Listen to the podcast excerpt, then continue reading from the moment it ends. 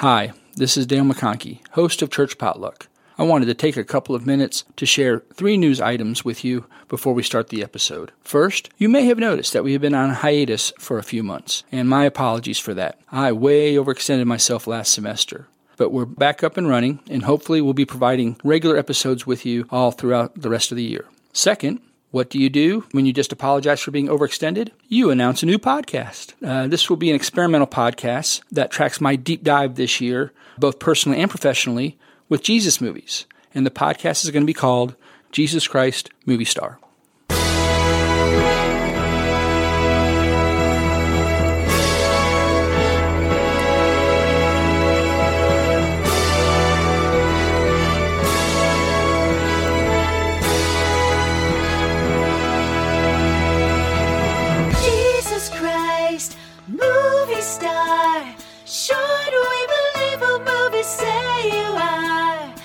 Jesus Christ, movie star.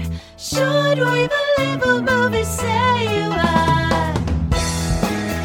This is going to be a very experimental thing. It may be a short lived thing. It may be a sustainable thing. We will find out. But I'm going to focus on Jesus movies this semester. So I thought I might as well go ahead and share them with y'all. So stay tuned for an episode, definitely by next week sometime. And finally, today's episode was recorded back in October. In my sex and gender class last semester, I invited two clergy friends who also identify as transgender.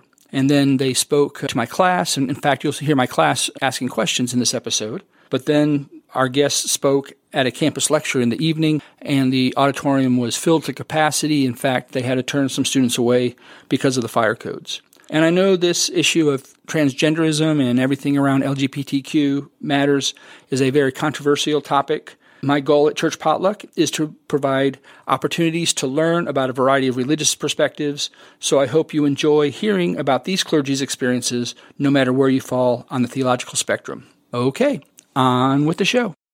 Three, two, one. So, how's the day been so far? It's been alright. Been a good, Yeah, it's had a good drive. chicken pot pie. That's right. Kim- Kimble, you are uh, back on campus for not the first time since you were a student, but uh, what, what, what, what's been the biggest uh, striking thing for you? oh, I was just telling Andi I walked in and Evans Hall still smells exactly the same, and everything else is different. Those college, that's what you all have to look forward to the, the, the college smells of, of Evans Hall. So. Well, welcome everyone to Church Potluck, where we are serving up a smorgasbord of Christian curiosity. I'm your host. Y'all can't laugh at that. All right, this is going to be bad, bad, bad. I'm your host, Dale McConkey, sociology professor and United Methodist pastor. And you know, there are two keys to a good church potluck plenty of variety and engaging conversation. And this is exactly what we are trying to do on Church Potluck sitting down with friends and sharing our ideas from a variety of topics, from a variety of academic disciplines, and a variety of Christian traditions. And we have two very special guests uh, to introduce to you today. First of all, I just get open it up and just let you all introduce yourselves right from the beginning. Sure. My name is Andi Woodworth, and I use she, they pronouns. I'm one of the pastors of Neighborhood Church in Atlanta, Georgia, and I'm also a United Methodist clergy person. That is awesome. And we usually, this is what we usually do when we introduce our guests. But we have a live audience. And so let's see if the live audience can outdo the techno applause. So could y'all just welcome Andi for us? Oh, that is not as good as this. This is much louder. So anyway, but thank you. That was a good effort. Okay. And our second guest, we have Kimble Sorrells. Yes, my name's Kimble, and I use they them pronouns or he him pronouns. Both are fine. And I am a Berry alum, and I am a ordained minister in the United Church of Christ. And also, my day job, I work at Emory's Center for Contemplative Science and Compassion Based Ethics, or as we like to just sometimes call it, the Compassion Center. Great. Thank you very much. Here's here's the automatic applause. And now the class applause. All right. No cheering though. There was applause, but I didn't hear the cheering like, I heard on the automatic applause there. But as you uh, can tell, we're doing something very different than we've ever done on, on Church Potluck before. We have a live audience. Where we are recording this during my one of my upper level courses, the sociology of sex, gender, and sexuality. And Andi and Kimble just finished talking to my sociology of religion class, and so we were working them hard, and we brought them on campus to also do a, a lecture this evening. And the title of that lecture is Ministry of Transformation a conversation with trans clergy. And so, by that title, you might have been able to surmise by now that both Andi and Kimble identify as trans. And Andi and Kimble, we're going to start right now. I've already told you about this blue button here. This blue button is for you to press. I, I downloaded it, especially. Usually, we're very affirming on Church Potluck, and we use this whenever you get something right. But this blue button here is for you to press anytime I misgender you anytime I use awkward or inappropriate wording. This is what you need to press this for. All right, that that is that. My conversations with my son, whenever we're talking about issues, and I'm talking about someone I know who is trans, I'll say she. He goes them, and then goes to the next thing with her. There, that's right. Just get and, you know, he doesn't have the button, but he just keeps correcting me. You use the term in elasticity in the last class. Mm-hmm. My brain, for whatever reason, tends to be very inelastic despite whatever good intentions I have. And so you just uh, practice right now. There you go. All right. We I'm are. loving this button. I need one of these. no, can we get this in church I'm saying, yeah, for all sorts of reasons? the congregation might want that for your sermons too. There you go. exactly right. There's that. All right. All right. Let's just uh, start off by letting you all jump in however you want to, to tell your stories. As being trans, I'm sure, is a distinctive enough moniker. I don't mm. that was me that pressed that one that time. But that is as a a very distinctive characteristic to have. But then to be trans and to be clergy, you must be in a very tiny sliver of the, the global population and the U.S. population. So go ahead and tell us a little bit about your ex- experiences, however you want. Yeah, there's not a lot of us, and we have meetings. We do. Yeah, we've met at the meetings. That's We've met at the meetings. That Yes. So yeah, like this is Andy, and I grew up in Atlanta and was a part of a pretty progressive United Methodist congregation growing up, and went into the Methodist ministry after seminary and after a brief stint running a Presbyterian summer camp, and then about seven years into my ministry as an elder of the United Methodist Church, I was given the opportunity to help start a new congregation called Neighborhood Church and around 40 years old while I was serving at Neighborhood, realized that I was trans and decided that I needed to transition for myself and just for my own health and mental health and commitment to being who God made me to be. And so started that process uh, not too many years ago. And so I'm about four years into my transition journey. And all of that has gone remarkably well. Wow. Yeah. So I'm blessed to be able to be trans and also still be a pastor. That's very interesting. And you said that it's about, about four year process. Is that also about as long as you sort of came out to your congregation, or has it been more recent than that? It's been a blended journey. So I started the process of transitioning right in January of 2020 and figured, oh, I'll kind of explore some of this stuff. And then we had COVID. And so I was um, inside of my house for a very long time, figuring some stuff out and going through the process of a medical transition. So doing hormone replacement therapy. And then when we started to come back to in-person stuff about a year and a half later, actually, I don't know how many, how long other congregations did the stay away thing, but we did that for about a year and a half. And when we started coming back in person, I showed up as myself because that's the best way to show up to a thing, uh, as it turns out, and shared with folks that I was realizing that I was non-binary. And um, I describe myself as trans feminine non-binary.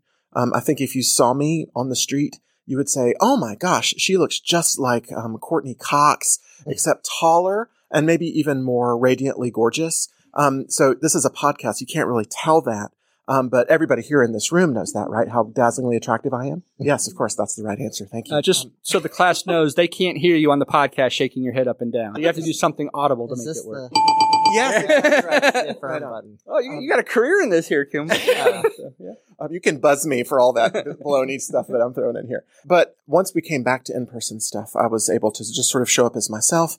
And, but I was really concerned about telling too much about who I was learning myself to be to the internet.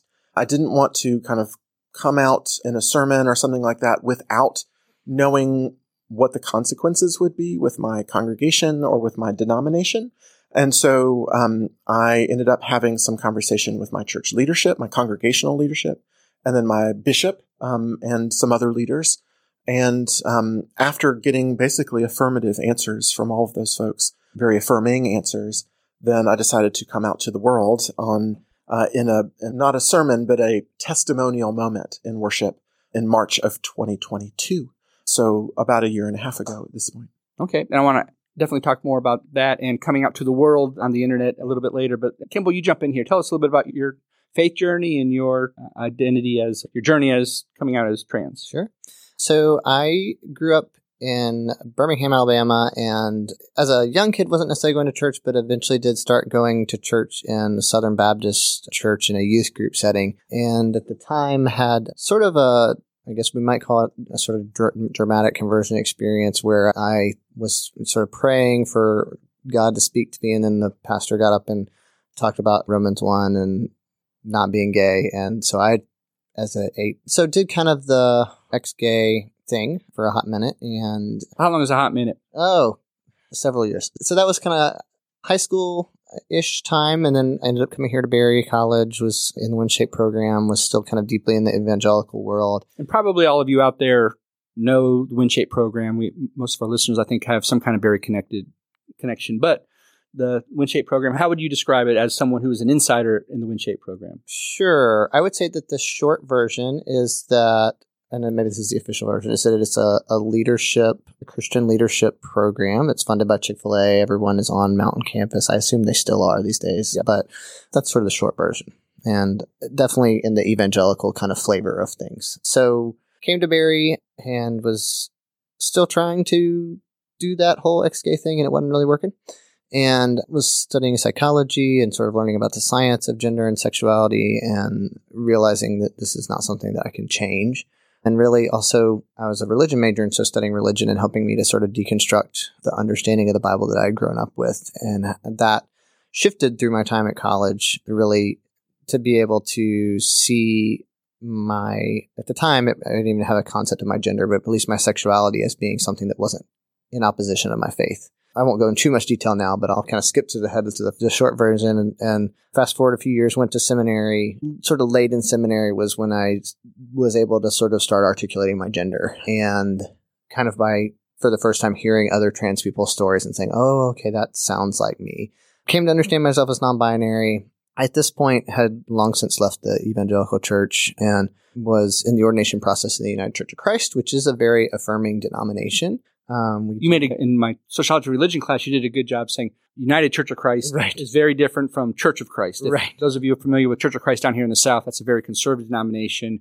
The UCC, United Church of Christ, is more rooted in the North and, and much more of a, actually, probably one of the most progressive denominations in American Christianity. Yeah, it's a, a very progressive Christian denomination. I think we, and we are, I think, predominantly up north because we have so many, so much of our history is tied to congregationalism, basically.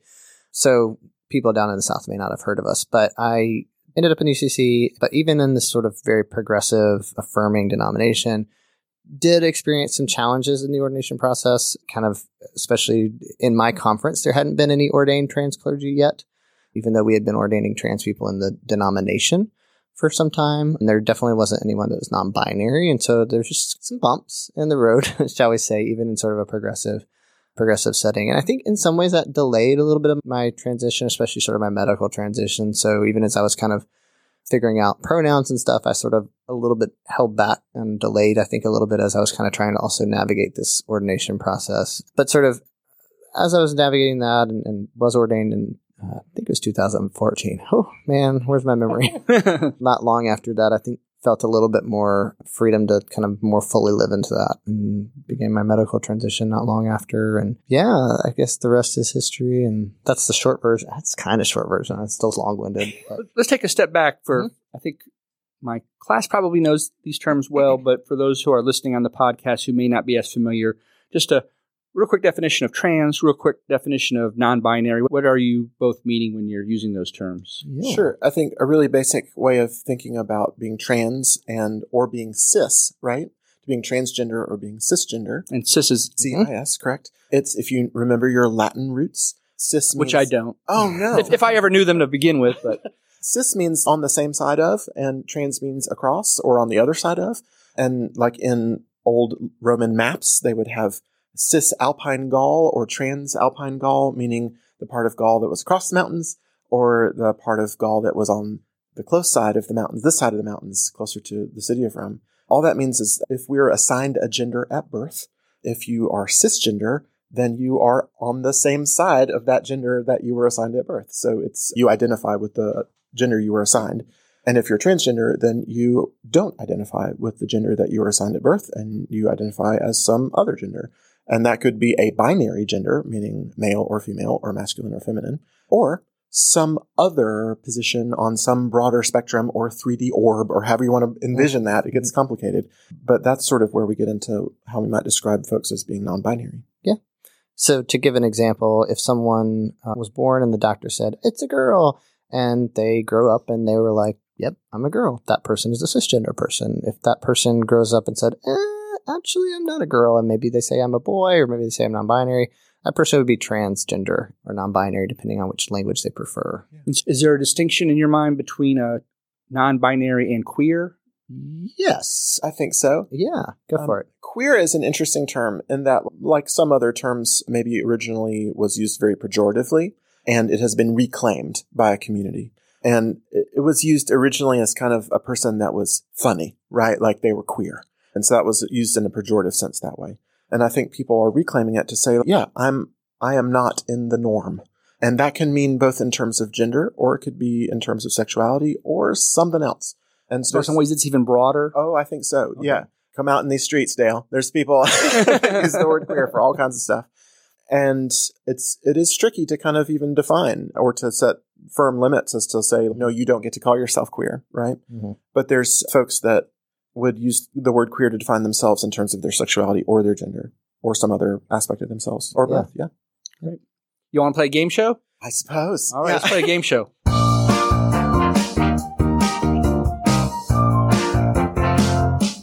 All right, rapid fire. I'm going to ask you some questions, and you're going to we're going to do this as fast as you can. It never ends up being rapid, so if we end up having conversations, but this the goal is rapid fire. All right. Okay. Biggest misconception people have regarding folks who have a transgender identity. Oh, the biggest? Oh, that's a good question. So much for rapid fire. I'm going to shoot from the hip and say that one of the things that I come up against is is actually the word transgender, meaning somebody that has is picking up a gender other than what they were. If that makes sense. If you were assigned, uh, like in my case, assigned male at birth, and then you realize that you're not a boy, that you become transgender. And actually, the way that I understand it, and the way that I think a lot of people understand it, is I was always not a boy. I just didn't know the words for that. Mhm. So I haven't really changed my gender as much as recognized that my gender was incorrectly aligned Mhm. with what they told me that I was when I was born. I thought you uh, had very interesting points in the last class, which our listeners did not hear, nor the class heard, about just not having a word for it, not having a label mm-hmm. for your identity and your sense of self, and that hearing other people describe it all of a sudden gave you a category to, to describe this. I thought that was very interesting. Yeah, exactly. That's very much my experience. It took me going on a personal retreat to a friend's lake house and wandering through YouTube, believe it or not, young people, for the better part of a week until I came across some YouTubers that described themselves as both trans and non-binary and trans feminine. All those words were part of how they described themselves. And it helped me to realize what I was experiencing and to put my experience into those categories. Yeah, I think we're. Oh, I'm going to age us here, but back in my day, we didn't have the TikTok. um, so it was actually, yeah, until several years after college that I, maybe really a year or two after college, that I heard sort of someone articulate a trans masculine experience. And, and it was this like, oh, oh, oh, I look like that. That's me. And I think, uh, which is one of the things that I actually, as much as there's a lot of flack about social media, one of the things that I think is a wonderful gift with social media is that it has allowed people to share their experiences and really start to find that language earlier. The very Yeah. old first uses of the internet to connect people are like Mhm. bulletin boards, those kinds of like Mhm. groups where people are finding each other. That's still happening in some places, like Reddit, places. I mean, other kind of things where people that are scattered all over the world that maybe would never ever find each other for a variety of reasons are able to find each other and to share the language around their experiences, and that's been a great gift to me. Yeah. Great. Thank you all very much. Good. Good answer. Good answer. All right. Most hurtful or insulting thing someone said to you because of your transgender identity. I guess I'll start with this. And I think this really goes kind of back to the misconceptions of I think people can say things like, actually don't even so much mind if they say it's a sin as much as like sometimes people like really pathologize. Is that a word? Mm, Yeah. Pathologize trans people, and it's they say like you're sick or there's something wrong with you. That, and then sometimes there's worse things. Trying to not put fire on the or gasoline on the fire, but some of the things that really get kind of thrown at trans people that were. I won't go into that, but things get said about us, especially sort of in the kind of legislative atmosphere that we're in right now. That just false accusations that make us out to be these monsters, and I'm just over here trying to work, trying to pay the bills. Exactly right. I'm at Kroger. I'm buying stuff. That's my gay agenda. Do you know what I mean? The queer agenda at the Woodworth house is like me finding some yogurt. That's kind of it. Sometimes it's out of stock too. It is out of stock. yes, They don't have the honey vanilla. I know. They just have the plain, and I got to deal with it. I know. It's tragic. It's awful. I'm like they they think that we have these elaborate, scandalous lives, and I'm like, you do know I go to bed at eight thirty, right? I was at a, I was at an event. Is that AM or PM? yeah. Oh, okay, okay. I was at an event, a conference for Reconciling Methodists, which is the queer affirming kind of organization that's working to work for queer inclusion in the United Methodist Church. And it was sort of scattered, right? And mm-hmm. I was like, I would really have appreciated a queer agenda here. Do you know what I mean? I need Oh. to I'd be like, can we get back to the queer agenda? Yes. We've got queer anarchy right now. yeah. We get that way sometimes. I don't know if I should do that, or if it was hurtful, maybe I should do that. But we'll go on to the next one. How about the most supportive, encouraging thing?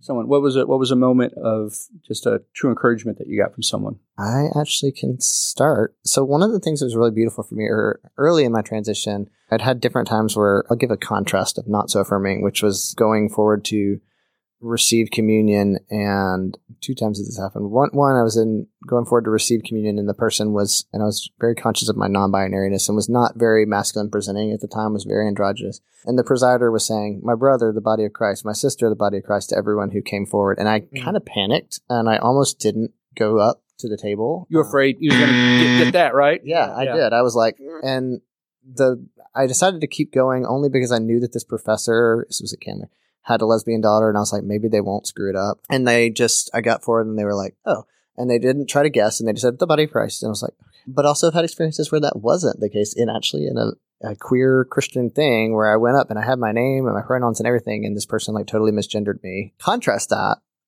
to I was with a friend and this was the first time and this person was praying for me. And it was the first time anyone had ever used my pronouns Mm. in prayer. And it, it like surprised me how affirming it was to have that be to be seen in that space because it was something that was so used to not being seen in sacred space. Absolutely. Yeah. Absolutely. I'm trying to think about a super affirming experience for me, but it would be something very similar. I have made a fair amount of new friends since coming out. I think one of the things that I'm experiencing, I don't know about you, but and through my transition, I've become like more social, if that makes mm-hmm. sense, like a certain layer of anxiety. I don't think that's true for Kimble. for those of you who don't know Kimble, Resident introvert. their Facebook is just flooded with introvert comments here throughout. but I've made a fair amount of new friends, and I have heard both indirectly and directly from these new friends that they just 100% see me as as a girl. And they're like, your femininity is like palpable, and we feel nurtured by it, and all those things. and that kind of language, just really small language, or small gestures where people like bring me flowers and stuff like that, is just really affirming, and that's, Mm. that's happening all the time. Can you? I'm going to ask a question. I'm going totally rogue here. Can you tell the folks about? I visited Andi's church recently, just for funsies, and you sang a song that your church wrote Yeah. about God and pronouns and things. Yeah, the song is called All Y'all. So we have a group of musicians that are trying to write new music, and the song All Y'all has a tagline. I don't know if it's the chorus or the bridge or whatever, but as part of the song is, I think the quote is something like, God was not surprised at a pronoun change. Mhm. God was not surprised when I found a new name. God was shining down when I found a new name. God was smiling down at my pronoun change, something Mhm. like that. It's been a thing that I wonder if actually I have no idea if I was the inspiration for that song. I don't think that I was actually because it's a part of the life of our congregation. Mhm. Actually, that musician had a romantic partner who went through a gender transition as well. And it's, we're trying to incorporate that, that affirmation and that love Mhm. into our worship as well. Good stuff. All right, let's get into some. Let's get into some religion here. All right, Mm. and I, I suspect that there are many people listening on the podcast who are coming from traditions that are much more conservative, and this is just a that even things like same-sex marriage is still very unfamiliar and uncomfortable for them. So, let alone moving into uh, transgender identity. So, what would you say to folks who say, just look it up, the very first chapter of Genesis? God made them male and female. God made you a particular way. Why would you want to change the way God made you? That is one of my favorite Bible verses for the gender. Uh, it is the source of kind of a lot of our thought about gender and thought about how God has made us. Mhm. One of the things that we were talking about earlier, actually preparing for all of this time today, and there are some really wonderful trans authors and theologians and thinkers. Austin Hartke is one of them, and Miles Markham is another one. Oh, wait, we got another button for that. Citation. Yeah, we we uh, we as academic podcast we, we Oh, throw in yes. citations. Oh, look at Kimble getting all excited. that, like a good academic citation. Okay, go ahead. And something I didn't say about Kimble, I, t- I mentioned this to my sociology religion class, but I haven't said it on the podcast yet, is that I think you probably hold the record for most after class questions by a student that in, in all the classes I ever taught, which I'm saying is a perfectly positive thing that you were definitely a religious seeker uh, back then. Lots of questions to ask you. I'm gonna I'm gonna get a like a scout badge for that. I think later. Patch. yes, We all like a patch. yes. Um, so these thinkers, uh, Austin Hartke and Miles Markham, um, have a really wonderful piece that you can read about on the Human Rights Campaign website and elsewhere, actually. Uh, but they they talk about the image in Scripture of these of elements of creation, right? If you talk about the in the creation, God made day and night.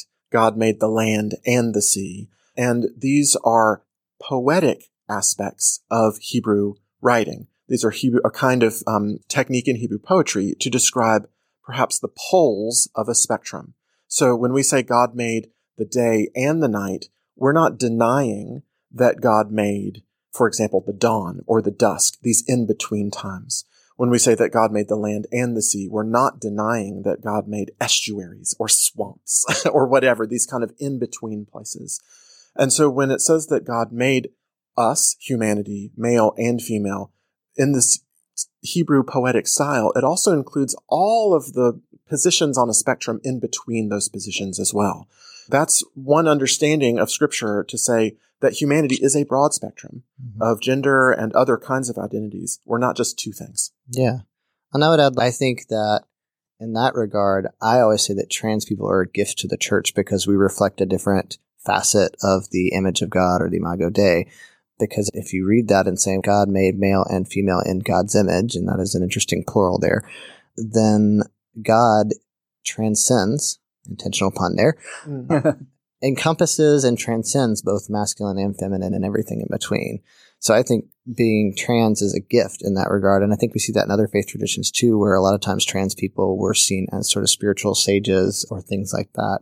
Rabbi Elliot Kukla, I don't have the quote with me, but I will, I'll have We'll it still give you a but- citation. for. Citation. citation yes but basically talks about how in the hebrew tradition the sages kind of were regarding these spaces of twilight and dawn as like the most sacred times to pray. And the, so this kind of seeing gender and trans identities as like this sort of liminal space as sort of a vocation to live into that liminal space and sort of to embody that liminal and liminal holiness that, that they saw this as a very holy most holy time to pray. I like to tell people so in seminary, and I went to Emory, which is pretty pretty progressive as a seminary goes, such that they require that you don't use masculine language for God in your papers, for example. And so when I was trying to explain non-binary to my classmates, who were very good Candler students, and I they would uh, they were like, I, I, one of you, I don't understand. Can you help me? Neither nor what's going on. And so I'd say to them, okay, is God a man? And good Candler students, they're like, oh no, of course not. I use gender inclusive language for God. And I would say, okay, is God a woman? And they're like, uh, no. And I was like, I am just more like God than you are. Like, oh, okay. And so it's like it registered, but I, I say that jokingly, but I do think it is, I see it as a gift and a gift to the church. Absolutely. Absolutely. And I think that there's a sense that these days there are more humans that are sharing that they have a trans experience of some kind, Hmm. whether they're like kind of a binary trans person or they're a non binary person. And we have to recognize that this is a reality, Hmm. right? The, these aren't people making this experience up. They're simply feeling more free to be able to share and frankly safe to share themselves and what it is that they're experiencing. Um, and as a Wesleyan, I'm a person that recognizes that the source of our theology is, of course, scripture, but also tradition, Mhm. reason, and human experience. Mhm. And so we need to be able to incorporate the experience of real human beings into our theology, which is maybe what we're doing right in this moment. Mhm. But I think part of that is saying that if human beings have trans experiences and apparently have been having them the whole time, do you know what I mean? Throughout history, we have always been in different facets and different cu- cultures and showing up in different ways. Then maybe it's true that this is some aspect about humanity that God has created. And if God has made us, then we need to figure out how to understand socially where, where transhumans fit.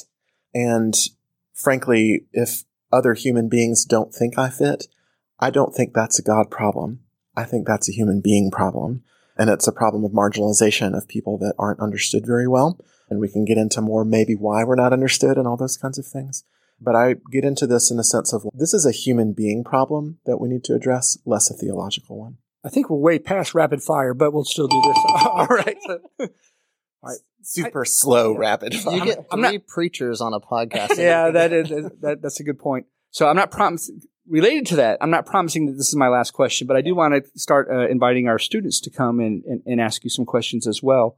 But I thought you all gave just a that was actually kind of a beautiful understanding of the openness toward the trans experience within Christian faith and making room for it in Scripture. That certainly doesn't seem to be the typical way it's been interpreted historically.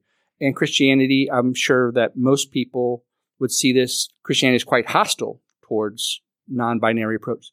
What makes you stay with the church? Why would you all not just find your own way some somewhere and somehow else? You can't see this on the podcast, but Andi is dancing with excitement. So I'm going to let you go first. Okay, so I'm a church planner, and that's part of what my role is in the church ecosystem is to start a new church. And so we help to birth a new church. And I did that with an impulse that there are human beings outside of traditional churches and existing churches that need to know about the love of God. And so I want to connect with those humans. So that's, that's a part of my impulse. And what drives me into that impulse, rather than kind of perpetuating some kind of oppressive system or something like that, is frankly a strong commitment and belief to the doctrine of the incarnation.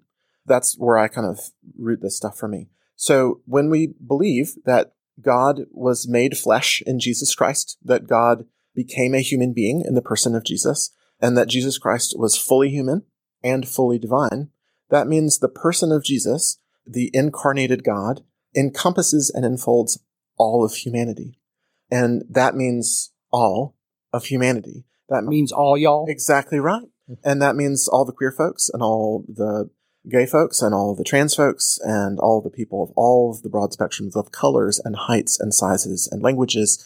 John in the book of Revelation says that he looks and lo, there was a crowd without number that was filled with every kind of person from every nation, race, tongue, and tribe. And I'm going to smatter in and also a whole bunch of queer folks in there too. Hmm. and I believe that because God is connected to all of humanity in the person of Jesus, that Christianity actually has a strong connection to, to even to queer folks, to a sense of an embodied spirituality that some of us don't connect to in most of our daily theological reflections as Christians, but it is absolutely the root and core of what makes us distinctive as a faith tradition.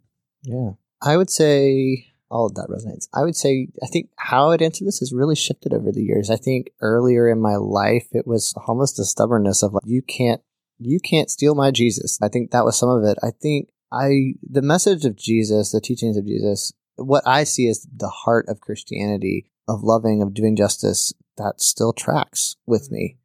Mm-hmm. And I think you put it really well, Andi, of it's not a God it's not a it's not a God problem. It's a people problem. And so for me, I think I still deeply connect to the story. I still deeply connect to the teachings of Jesus and to the person of Jesus. I would say just sort of my own mystical experiences are within this tradition and I love the Eucharist. I I have been able to sort of separate out some of the ways that the church has caused harm. I think as someone who is pastoring outside of the church. I think I would, I think that I often also say I want to hold space for if someone has been hurt by the church and they need to leave, I think that's okay. And I want to name and honor that. If it's just too painful, it's just too painful and that's okay. And I believe that, that God is fully capable of hanging out in the yoga studio if that's where you find your sense of calm. So I just, I want to say that what, what I have kind of held on to is for me, but I just want to, I guess, pastorally honor that if someone's not in that place, that's okay. That's the chaplain in you because you serve as a chaplain, correct? I do sometimes serve as a chaplain. I do serve as a chaplain with some of the Candler students. I have been a hospital chaplain before and I do spiritual direction as well. But I, yeah, I think I've, I kind of serve as a chaplain out in the community away from outside of the church in some ways, unofficially as well. So great. I was trying to make a motion to encourage someone to come and take a seat. Come, on, someone be bold. Be, get, don't all rush it. Come on forward, Jordan. Now this is where you do your song and dance while we That's right. Little intermission here. Go ahead and put your headphones on and identify yourself and ask away. Do you have a question? Uh, Actually, introduce yourself. My name is Jordan. I use she, her pronouns. I did have a question about how you guys still feel welcome in the community because I know there's a lot of people that are not or are even advocating for people to get rid of stuff like that, even enact violence towards people like that who are associated with the church. So I don't I just had a question on how do you continue to be like brave and persevere through That's that's a great question and part of my privilege is never having to really worry about that or rarely having to worry about my safety. Do you all live in fear when you're out in the community? Sometimes. Do you want to start? Yeah, I'm going to knock on a thing and hopefully not mess up the recording. So I'm knocking on the whatever. This is metal? Yeah, okay. So I I really don't typically feel very afraid or anxious, but I live in a bubble. Do you know what I mean? When I leave my bubble, then that's where certainly anxiety might come up. And when I was in my the middle, the early phases of my transition, I would go to Kroger and I thought I was going to die. Like just leaving the house, I thought that was the scariest thing ever. Did you um, run into folks at Kroger who had not seen you during the process of transition or were ter- terribly confused? Really, no.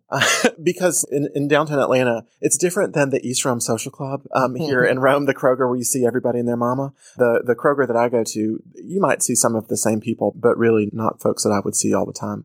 So basically, I was going into a space of random strangers, and I was still nervous that somebody would be like, "Look, there's one of them," that kind of thing. And but that never ever happened. And I still feel very privileged to be in a space where I don't feel physically unsafe. There are moments as a congregational leader where I'm like speaking in front of of my church where the thought crosses the thought crosses my mind that maybe I should be concerned more about security or the threat of some random kind of violence but my faith commitment is to nonviolence and my concern is more that the, the space is open and welcoming rather than a hardened kind of tight security sort of space. So that just comes with the territory. And I feel blessed to be able to be in that space right now. Yeah. I would say it's shifted over the years. I think early when I was more androgynous presenting, I had some kind of close calls. As Andi mentioned, Atlanta is a little bit of a bubble, but once you get outside of the perimeter, you are in Georgia. And the further outside of the perimeter you get, that's true. So I had some times where I had some sort of dicey situations that I got into or feeling like, is this person following me around the store or things where I thought someone might cause me harm and I kind of extricated myself from the situation. I will say, as I have transitioned, I now have what we would call passing privilege, and especially in Atlanta, but even like walking through rural Georgia, like people just don't, and they just assume I'm a assistant or straight dude. And so, in that way, I don't feel unsafe. I would echo Andi's kind of comments that when I am in leadership where it's this is a trans person, then that can be something that's potentially harmful. I think what I do have fears about is like legislation, legislative harm. Oh, definitely yeah. is a thing, and that's something that I've kind of. I don't know where we will go in Georgia, but I've taken as much steps as I can to ensure my own well being. And I saw in the UCC a church sign, and it said, "Trust Jesus, but lock your car." And I kind of tried to take that approach with gender, which is that like I'm sort of having a little bit of faith, but also I'm taking steps to protect myself and my family as much as I can. And then the other thing I just want to name is that A, we both live in Atlanta, so that's that is one thing. But also as a trans masculine person, statistically I am not as at risk for violence as trans women.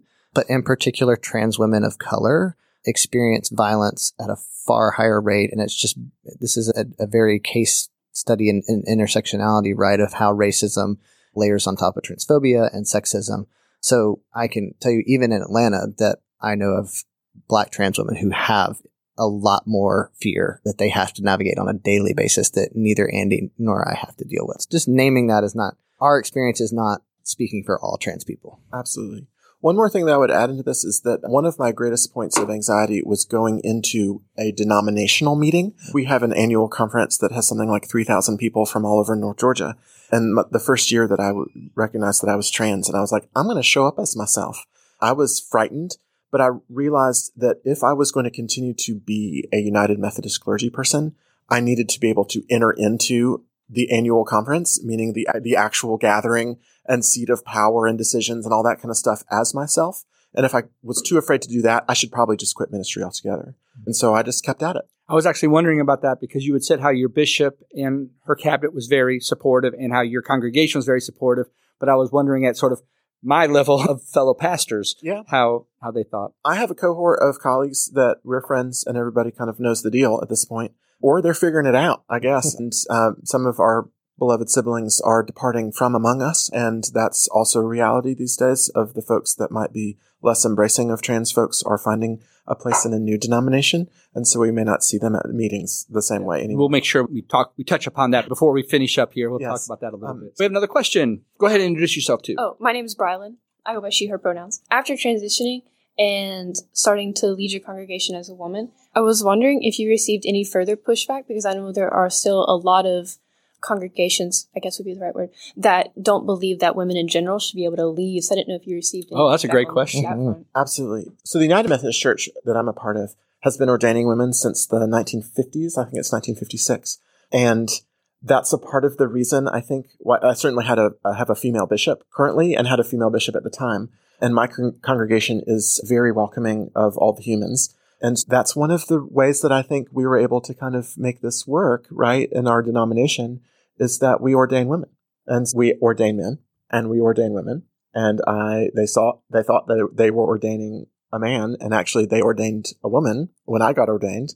And there's no problem. Do you see what I mean? If they ordain women, then here I am.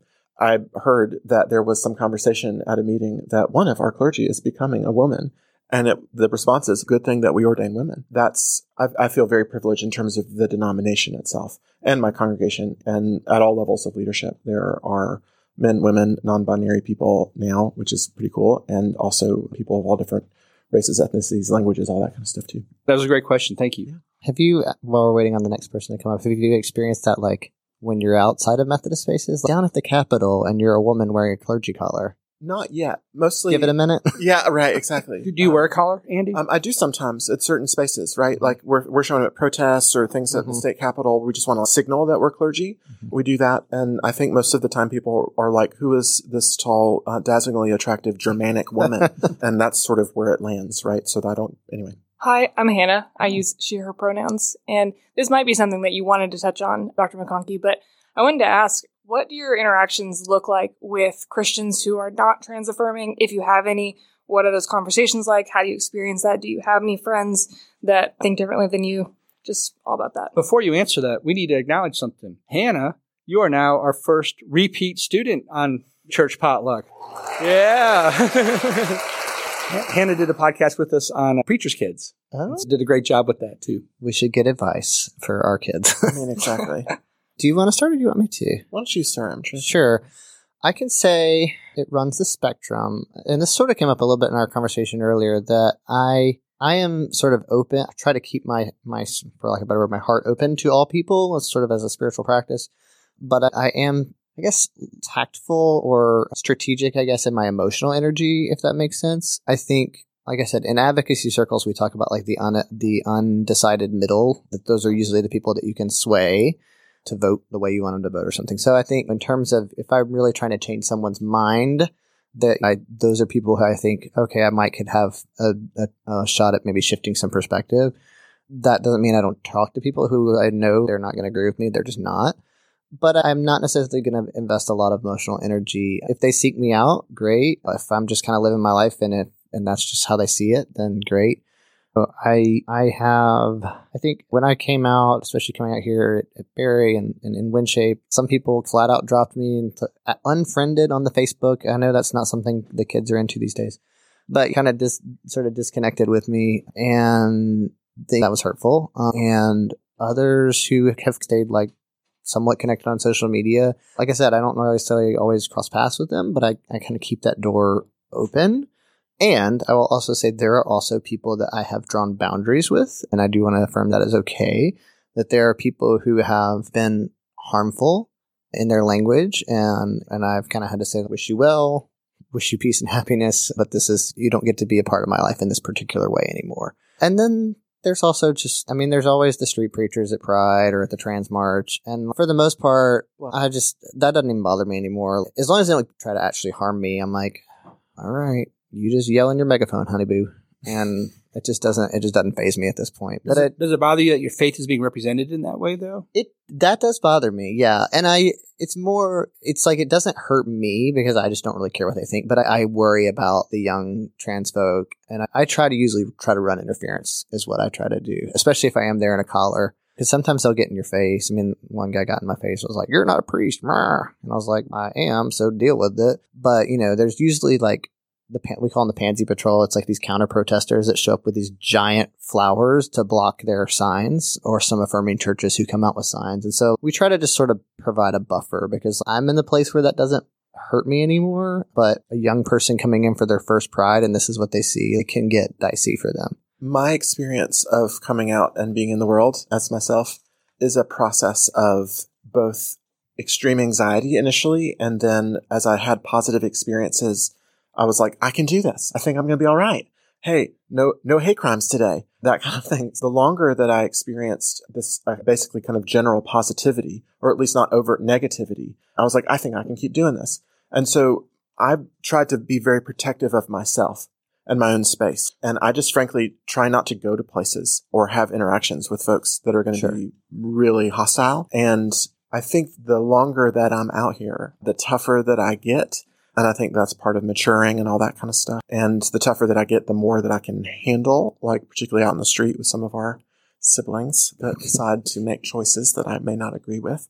Or even in just the mild stuff. Do you know mm. what I mean? For example, like my, my co-parents extended family are from South Georgia and they are very sweet and very loving, but don't quite understand what it is that I am experiencing and trying to both show up with grace and patience and also be clear this is who I am and you're not going to talk me out of it, I suppose. It helps change them as much as it helps me realize that they actually are trying to understand and have a heart. Great, thank you. We got another question. Okay, big moment for me. Introvert. Also, I will get red and splotchy. It's a medical condition. I'm not passing out. I'm good. It's only audio. the general, it, it happens when I talk to you in class. I'm just making a comment. Can I go ahead and record it video? Oh, while- God, while you're no, done? please. I, I, I w- I won't do that. I had a question about what Go ahead and introduce yourself. Oh, please. sorry. I'm Lucy Hicks, and I had a question about what kind of masculinity and femininity mean to each of you. Because when I think of the Christian faith and some of the Mhm. papers that I've written and stuff for Dr. McConkey's class is talking about like rigid gender roles and like the perception, I guess, of feminine and masculine traits from a biblical standpoint, what that's supposed to look like and how that, if anything like that, has, I don't know. You know what I'm saying? Yeah, Sure. that's a great question. I can start. I will say, I think one of the things that was really challenging for me about transitioning initially was I was so very deeply feminist identified. And I just was like, I don't want to be that guy because so much of the dis- depictions of masculinity I was seeing in culture were really problematic and harmful and just kind of gross. So what helped me was sort of seeing some really positive examples of masculinity, nurturing masculinity, Mr. Rogers, Jimmy Carter. So that was something that helped sort of help me understand masculinity in a more, I think, healthy way. It's funny. I remember a lot of the, the quote unquote biblical masculinity and femininity. And I think a lot of it is just something that I've sort of deconstructed along with everything else. And that I just, I don't think it's accurate. I don't think what we kind of get told as biblical masculinity is actually very biblical. I think it was something that Focus on the Family made up. I think when you look at how Jesus behaved, it very often does not square with what I see as Mhm. kind of contemporary understandings of masculinity very often. Absolutely. Yeah. If you're, can I go ahead? Yes. Okay, cool. Please You're do, looking 'cause I'm me. rambling at Okay. I am also in a place where I'm starting from this kind of basic understanding that like men and women, people that that claim a masculine or feminine identity can do whatever they want. You know what I mean? You can do whatever you want because this we're free people in a free world. You can do what you want. And I did a lot of theater as as a young person, like in high school and in college. And I realized that as I became an adult and stepped into actually a pastoral role, that it was a role and that I was performing the thing that I felt.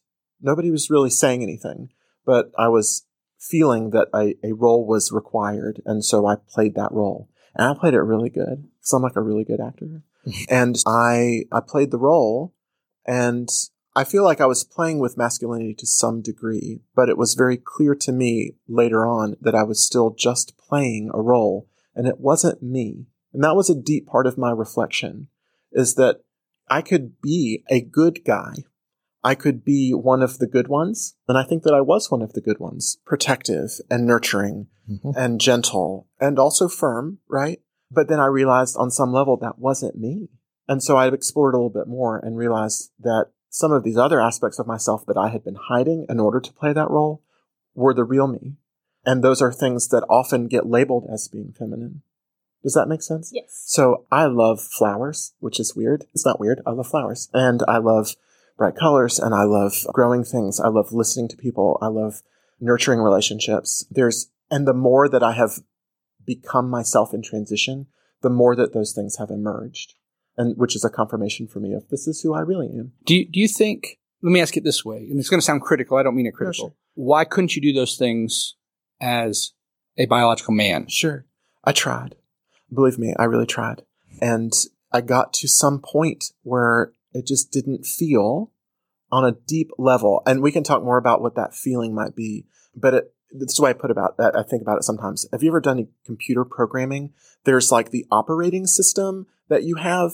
And that if, but if you start out with a thing from the box, it, you have to install a BIOS, right? Which is the basic in, in and out operating system. And I feel like I had an operating system that was quite successful at being a guy, but my BIOS was not male. And so I, once I kind of realized that there was some deeper fundamental level that was, was not a guy, I needed to change that positioning. And once I did that, then that helped solve a lot of other anxieties in my world. Like I could do the guy things and say, tell you that I was a guy and I was experiencing a fundamental anxiety in that. And once I stopped trying to play the part of guy, I feel light and free and myself, which is confirmation for me. Right, thank you. Okay. Hello, I'm Helen. Hi, Get. Nice and close. Okay, so I guess this question is mostly for you, Miss Andi.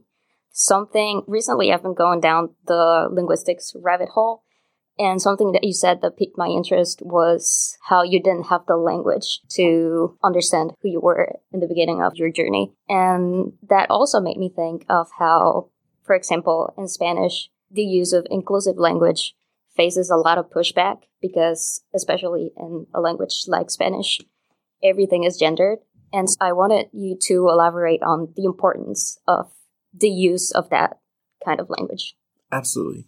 And I, and I bet Kimble can add in this to this too. But I think that for me, even knowing, okay, so one of the ways that I understand being a human being and being a spiritual human being and certainly being a trans human being is that we are having an experience. All of us have an experience of being a person and showing up into life. And sometimes we encounter God and trying to put words to that experience is very difficult because it, it hap- it's happening on some deep level. Sometimes an embodied level, sometimes it's a heart spiritual level, but in a mystical level, right? Mm-hmm. I've heard you say that several times, Kimble. And we want to, maybe we don't want to, but if we want to try to tell somebody else about that experience, we have to figure out how to put words to it. And I, I have had mystical spiritual experiences and have really struggled to try to put words to it. And I, I hear from other humans that have these kinds of experiences that that's one of the strange things about them. is just very difficult to describe them in words. And I think there's something true for me about being trans is that the language itself of uh, experience, this kind of state that I'm in, this experience of being embodied and being a human being is not the same experience as other humans. It's, but it also happens to be the same in some ways as some people that use the word trans. So I'm learning, oh, if that's the word that you're using, let me explore that a little bit. And so it's naming an experience, if that makes sense. And so I think the more that people feel free and safe to name their experiences and to connect with other people that might possibly be having the same experiences, the more we're able to be more fully human. Yeah, I think think about language is ultimately it's sort of just pointing at something, and Yeah. whether that's language around God or human experience, like somewhere along the way, our words are going to fall short. Yeah. And I kind of love that they do. It's kind of nice that some things are just beyond language. The, the other thing, I, in terms of the pushback, and I, I will say I don't, I'm not at all fluent in Spanish. I took it and I took it and I passed it. But I, I know we do get pushback around like they them pronouns in English, and it's oh that's not grammatically correct, which I can tell you why it is grammatically correct and whatnot. We use it all the time, and you don't even realize it. That person cuts you off in traffic, and you're like, who does this person think they are? Because you don't know who they are. I've had English professors talk about why the singular they is okay, uh, but I think at the end of the day, I'm like, what to me is more important? Is it the laws of grammar or the laws of love? And is it more important that someone is seen or that you got an A on your English paper? So that's just something I think about with pushback around language in general. And I do think language is still evolving. Mhm. I mean, so it's 2023, and I think even the last five years, language has evolved, and it's going to keep evolving as people keep sharing Mhm. their experience and finding the links between shared experiences. Definitely. I, I think I've got one final question. First of all, thank you to my students for wonderful questions. Yeah. Good job. I just wanted to, to close with this because we really haven't talked about the institutional issue that, that uh, Andi, your denomination of mine, is facing the United Methodist Church with just a very large proportion, especially down here in the South, a very large proportion of our churches splitting off, schisming, and many just becoming independent, but a very large portion developing their own denomination. And I'm wondering, it seems that they will, will often say that it's based on other deeper things about biblical interpretation, but it clearly is grounded on what's going on with our understanding of human sexuality. The, the Bible has about six or seven passages that really focus on sexuality and same sex relationships being wrong, sinful, abomination, different different terminology for it. But it seems that a whole lot of emphasis and a, a whole lot of exertion is being put based on those six passages. And why do you think sexuality is so divisive and so polarizing in the American church today? I have some thoughts, but you want to No, speak bring to it. the You bring it. You bring it. Just as a Methodist. Whew. No, you better start. You better start. I'll give the broad. I'll give the broader church. I think I. I think it comes into a lot. I think it can be a lot of things. I think sometimes I think there are people who maybe even want to be affirming, but they feel like this kind of house of cards will fall apart if they don't interpret the Bible in this very literal way that they were told to. So I think sometimes it can be that fear, but I honestly think a lot of it in some denominations is really about power and about maintaining power. And I think the way that Christianity has, try not to get too political here, but has kind of shifted and American Christianity, especially in Western Christianity, has kind of become very rigid and, and sort of about control. I think has a lot to do with power, uh, and it's the teachings of Jesus which so disrupt the status quo, and to see Christianity be used to sort of prop up the rich and the well-to-do and those in power. I think is is really kind of gets at the root of this problem and all of the problems. And I'll just stop before I get too political. I will also try to uh, be diplomatic if possible. I think that uh, certainly sexuality is a presenting issue versus the root issue, right? It's the thing that we are currently choosing to fight about as as the named issue versus whatever else is also underlying the real conflict. It's the tip of the iceberg, but there's an entire iceberg underneath that. We, Yeah, or in a family system, like there's the kid that acts out, and it's clearly that kid's fault why we're all like not happy as a family. Mhm. But it's maybe there's other issues in the structure rather than simply just that one uh, kid that's the presenting issue. So there's that kind of dynamic. This is the thing that we're choosing to fight about.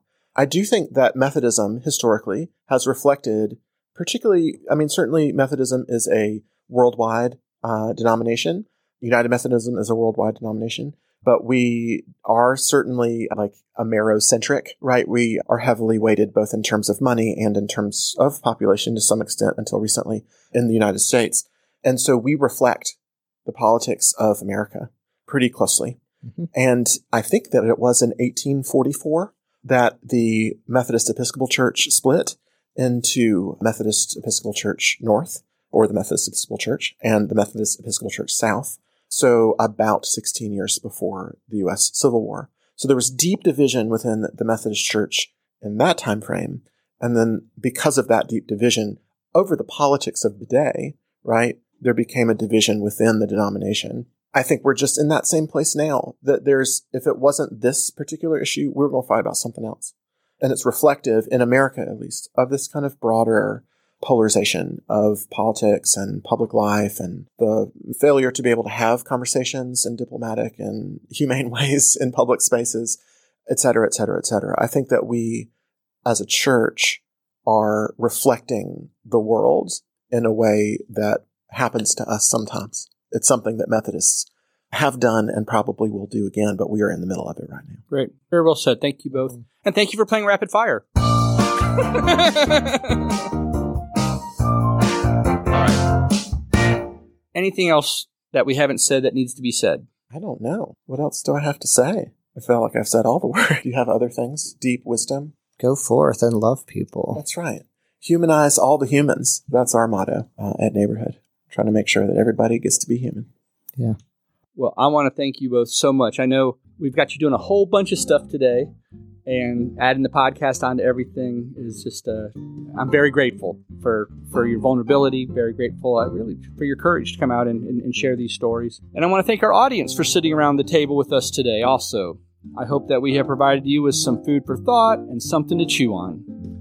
Now, usually we have a little uh, leftovers afterward and we just kind of debrief and, and continue talking. We might do that a little bit but probably it'll be shorter this time because we've got some food here for uh, uh, for our students and for, for our guests. And so uh, Kimble Andi thank you so much.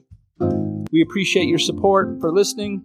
Uh, as a part of that support please consider subscribing rating and reviewing. This is where i sound the most like a, a, a podcaster. I feel most alive as a podcaster getting to say that until we gather around the table next time, this has been Church Potluck. Thank you all so much. And one last time, thank you to my students, too.